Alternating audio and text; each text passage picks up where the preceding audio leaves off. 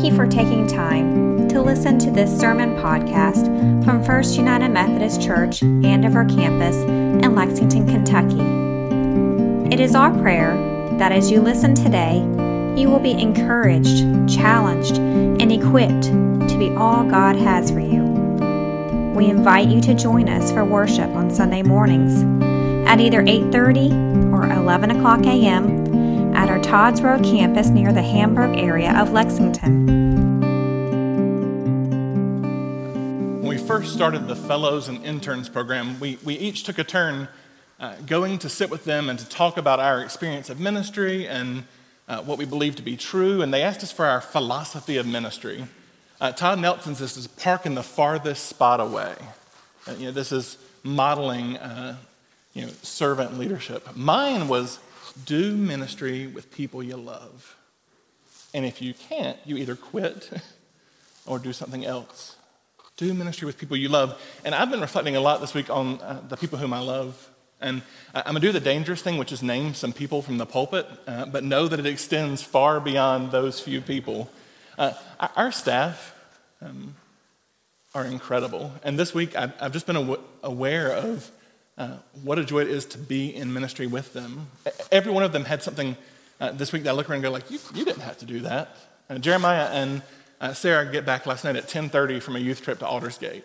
Um, and I snuck in Friday night on the security cameras to watch how it was going out here for, for the first part. And, and uh, to see them in ministry with our kids is just beautiful. Michael ended up at a training this week to learn how to do sound better. We, we're not paying Michael to go get trained on how to do sound better. And he's there with other technicians from across the, the state, learning uh, and improving. Um, Donna is always coming to me with uh, the person that I need to go and, and to care for that, that I would miss if it wasn't for Donna. Um, Janelle led choir practice Wednesday night, and this is my first time ever watching a choir practice.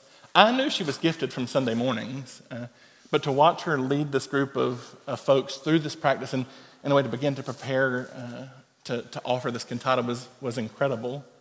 I'm excited about Darren joining our team. Uh, he's got a, a different calling in life. His calling is to be a third grade teacher and uh, eventually principal. I know that is on the, the trajectory. Um, and, and to help the church understand its ministry of extending uh, beyond the walls of the church the kingdom of God. I feel like I'm going to miss somebody there, but uh, our staff is incredible. And, and we're part of a, an incredible church. We, we do uh, ministry as one community of First United Methodist Church, and uh, we have experts all across and people who uh, are, are faithfully living out their calling in, in the best ways possible. Uh, I have a, a, dear friend, Taylor, who's the, the, new pastor of the offerings community, and he is so good for me uh, because he and Dr. Richard Thompson uh, forced me to think much more deeply than I have ever thought before. They, they don't settle for the simple, uh, answers. His, his study is the uh, phenomenological philosophy, philosophy of religion, sociology of religion. Uh, Richard studied the sociology of deviance. These people are brilliant, and they make me feel more brilliant being around them. They, they are in these fields uh, of, of understanding humanity in different ways. And, and they're part of a group that I can never be part of, but I look to them for their knowledge and their wisdom. Uh, the, the, sociologists of religion, the philosophers, the anthropologists are doing the ones that, that, both look backwards and help push us to look forward as to what the church is going to be. And we're at this really interesting time in the history of religion. Uh, we're at a point that is different than has ever happened. For, for most of humanity's history, uh, there was just an assumption that uh, there was a God out there. Uh, deism was the name of the day. Even if you didn't believe in the same God as your neighbor, you believed in a God. There was a higher power involved. Uh, and we see this uh, kind of throughout the history of all of our religions. And we, we, we don't ever really have this idea of uh, unbelief. It's what are you choosing to believe in? Uh, Israel's history uh, is a picture not of believing in Yahweh or not believing in Yahweh. It's a question of are you serving Yahweh alone or are you pantheist? And we're going to serve uh, Marduk this week or uh, Asherah this week. We see uh, that across time and space, people believed in a God. But uh, that has begun to, to kind of wane across the world.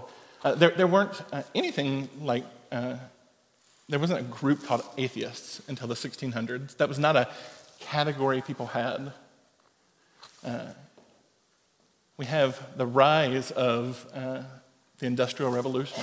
We have enlightenment. We have uh, the move to continental philosophy and these things that begin to ask us uh, what do we actually understand about God? And, and it's given us uh, new realities for the church, specifically for the Christian church, right? From its earliest days, it's a movement that has spread across the world. Eventually, it becomes the uh, religion of the empire. Constantine uh, blesses it and actually goes out into battle with the Christian flag, right with the imperial flag, uh, declaring that uh, if you're part of the, the, the world, you will be Christian. And this holds all the way up uh, until really the last hundred years.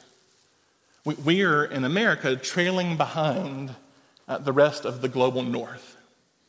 If we look out to Europe and to South Africa, to Australia, we see uh, that there is a large proportion of the world who believes there is no God. And, and it's okay. If we look back at you know, maybe our grandparents or great grandparents, they went to church even if they didn't believe, right? Pandemic has sped up us catching up with Europe. Um, I've heard, where is everybody? First of all, there's a bunch of people worshiping online with very good reason, so let me just put that one to rest. Uh, but, but what has happened? We've seen in the last two years a, a speed up of what was coming, which is uh, the folks who are going to be involved in the life of the church are the folks who uh, are going to be involved in the life of the church. We, we see this uh, shifting dynamic that makes us a little uncomfortable, right? We look around and go, things aren't like they used to be. Uh, I've got lots of family members who, um, who went to church because grandma said you go to church, right? And that is not the expectation today. And in some ways, I think it's this beautiful thing because uh, we're actually all allowed to live in, uh, in authentic, authenticity and who we are and what we believe. But it's, it's shaping the work of the missiologist, the people who guide our understanding of the mission of the church. We can't just rely on being the nearest church to be the one that grabs all the people. We can't uh, rely on guilt and shame. We, we need to be authentically rooted in, in the love and forgiveness of Christ. And, and so it's going to reshape uh, how we understand ourselves and our uh, life. Uh, we look around and, and go, there are more empty pews. What do I believe about God? What, what do I think is true? Things that we used to be able to just kind of put off to the side, we now have to ask the question do I really believe that about God? We've been confronting this in the Job story. Do I really believe that God is, uh, is so vindictive that he is going to punish me for uh, something sinful and, and destroy my whole life? Do we believe that God is an angry God who has this grand puppet show that we're a part of? Or do we believe that God has uh, allowed us to be part of a free, uh, free existence and, and confront the realities of evil and, uh, and such in the world? We have to begin to ask the questions of uh, is religion part of our life or is it the lens through which we see our whole life? we begin to ask, uh, what, what about this is true for me? What about this is true for everyone? Why am I part of this? Uh, and is it worth it? There is no more shame about uh, not being involved in the life of the church. Our pews are emptier. It's harder to make our schedules work with the things that the church does. And we have to ask these probing questions about if it's worth it. I think Job is actually modeling this exact same crisis uh, in his story. Job begins in, in I think, this uh, pot of uh, religious existence where uh, his religion is part of his life. It, it's a thing. He's uh, obeying the rules and he believes in this God out there, uh, but he's also got this great life. Job is rich. He's got a lot of donkeys, he's got a lot of cows, he's got camels. I mean, he is rich. And life is good. We're going to hold this all in tension. And then we know from the story the adversary comes and he loses it all. He loses the possessions. He loses the progeny that are going to carry on his name. He loses uh, his own health. We know from the story that it's the work of, of the evil one, of the adversary, uh, but Job uh, believes it to be the work of Yahweh. And he's going to confront God because God has gotten it wrong. We know this is his, his desire, and, and he, he, he tells his friends, No, just as soon as I can, I can get to Yahweh, I can tell him where he's wrong. And Yahweh comes in the storm, it says, in a whirlwind, and begins to just reframe this whole conversation. Job, we're not even going to talk about why you lost all this stuff and why it's all gone and what happened. Instead, we're going to talk about who I am.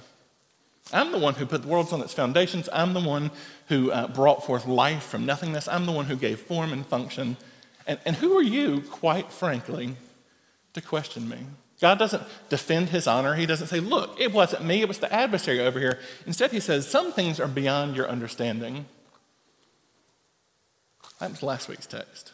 And then uh, in between last week and this week, we have a couple more chapters of Job and God fighting. God is like, look, you're missing the picture. You don't understand me. It'd have been easier if he said, hey, Job, let me tell you first, it was the devil who did all this. The devil did all this, and I'm going to make it okay. Because then it feels good, right? It's, it's out there. But he doesn't. Instead, he says, I need you to understand me and to understand that you won't always understand. And so, Job's uh, final speech in our text today is saying, You told me you were going to question me, and you have. You told me there was going to be mystery, and there is. I wanted to find out, uh, I wanted to tell you how you were wrong, but I understand that I'm wrong. And it says that Job then finds comfort in ashes and dust. I really wish the story ended uh, with Job saying, I had understanding. I got it. But instead, the climax of Job's uh, thought process is uh, I'm going to sit in the dust and the ashes, and I'm going to trust in this mysterious God. And it'll be okay, even if it's not okay. The, the text then paints this picture of him praying for his friends who have been problematic, and then God blessing him with all kinds of abundance. And, and that's a fraughtful point of Scripture because uh, nothing that God gives him can actually replace the things he lost. Those children, those grandchildren, those uh, who are beloved to him are gone. Yes, there are new ones. Yes, there's four more generations. Yes, there's more property. Uh, but the ashes and the dust last beyond. Job uh, sits in the mystery and finds a new reverence for God. St. John on the cross said that it's not in the good days we find reverence for God, it's in our mourning and in our suffering. It's easy for us to talk about how good God is when things are going well and it's all delightful and it's just wonderful. But when things start to get rough, then we have to ask the question of, of do we actually believe who God is who he says he is? And these last two years have sped that up for the world. And it's surely sped it up for the church. Do we believe that God is as good as He says He is? Do we believe that uh, He is near as He says He is? Do we believe that, uh, as Christ said He came to defeat the powers of sin and death, that He is actually doing that? Do we believe that when He said the Holy Spirit would comfort us, He is doing that? Because much like Job looked around and still was uh, missing his children, we're looking around and things are still not right. I'm sure for many of us, there are things that we would like to actually say, Where are you, God? Because I want to ask you questions. And so we've reached this point in the life of the church where we can go one of two ways. We can uh, lean into trust, into confidence in the God of the universe, and say, I don't get everything, and there is some mystery to you, and, and I hope that one day my eyes are opened, and and we can make him the very center of our being. Or we can say, I don't think you are who you say you are. It's not worth it because I don't see, um, I don't see your goodness. The, the, uh, the commitment is not worth it now. And we've seen a lot of people walk away from the life of the church over the last 40, 50 years, uh, and, and we are catching up rapidly uh, in this general belief that God is not enough. He is not sufficient. Our churches are going to look smaller, but I think they're going to be filled with people who have said yes. I actually believe, I have confidence in you, God, that even, even in the midst of our suffering, even in the midst of, of sitting in ashes and in dust, you are with us. For, for, for I've watched it happen with the life of Andover throughout this, of people who have, who have entered into new depths of prayer, how, who have cried out for God to move in mysterious and powerful ways. It's going to change the way we do uh, life outside the walls of the church. The days of just, hey, we're, we're the church up the road, come on down, are, are over. It's going to look a lot like a third grade teacher modeling uh, the love of Christ for their students. It's going to look a lot like uh, kids having birthday parties and loving their neighbors well. It's going to look like uh, it's going to look a whole lot like grace and light and a whole lot less like shame and condemnation. It's going to look a whole lot more like uh, freedom in Christ rather than legalistic set of rules we have to follow. The church is going to uh, change dramatically. It, about every 500 years, we go through a major uh, shift in, in, the church's story.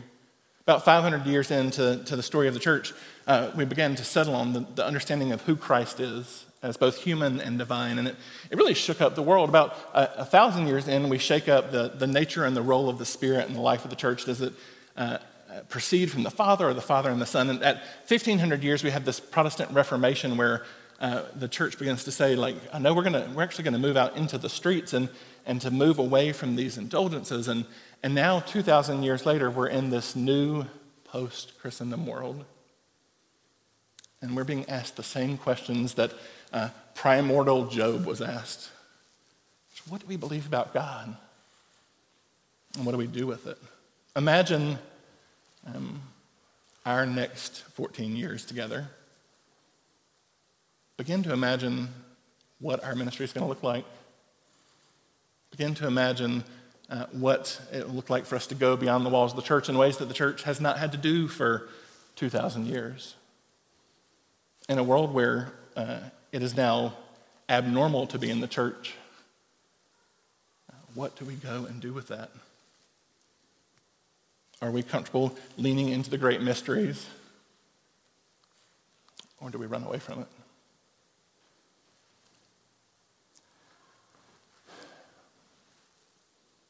I want Job to end differently.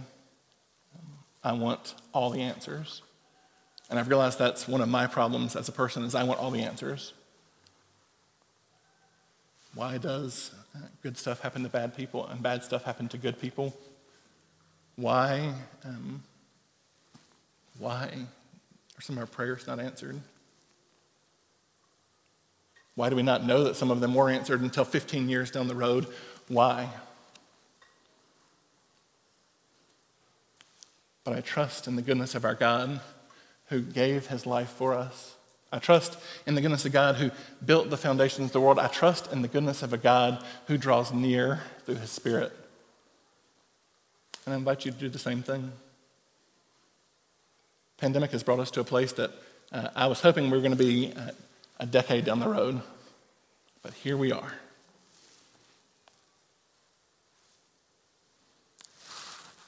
This table is, for me, the comforting answer to Job's questions. That even though he never leaves uh, satisfied in the why, he can trust in the who. And for while, we can't always understand our suffering. We can't understand uh, God not answering our prayers sometimes. We can trust fully in the God who took on flesh, who uh, literally gave his life for ours to set us free from sin and death and to announce that a time would come when literally he would save his people. That when we grieve and when we mourn, we can, we can come to this table and it will feed us and help us have a cosmic vision for the time when there is no more pain and there is no more suffering. That uh, we can come meet a God who knows the suffering that we are going through and the suffering that the people we love is going through. We don't come to an opulent throne room of some far out deistic God. We come to one who took on flesh just like us, who died for us and then sent his spirit to comfort and to counsel, to invite us into a deeper relationship with him, even in the face of, uh, of a world that says it is no longer important. It's embarrassing or different. This table uh, is an ordinary table with ordinary bread and ordinary juice, but through God's mysteries, it becomes the very presence of Christ for us and then sustains us as we go forward.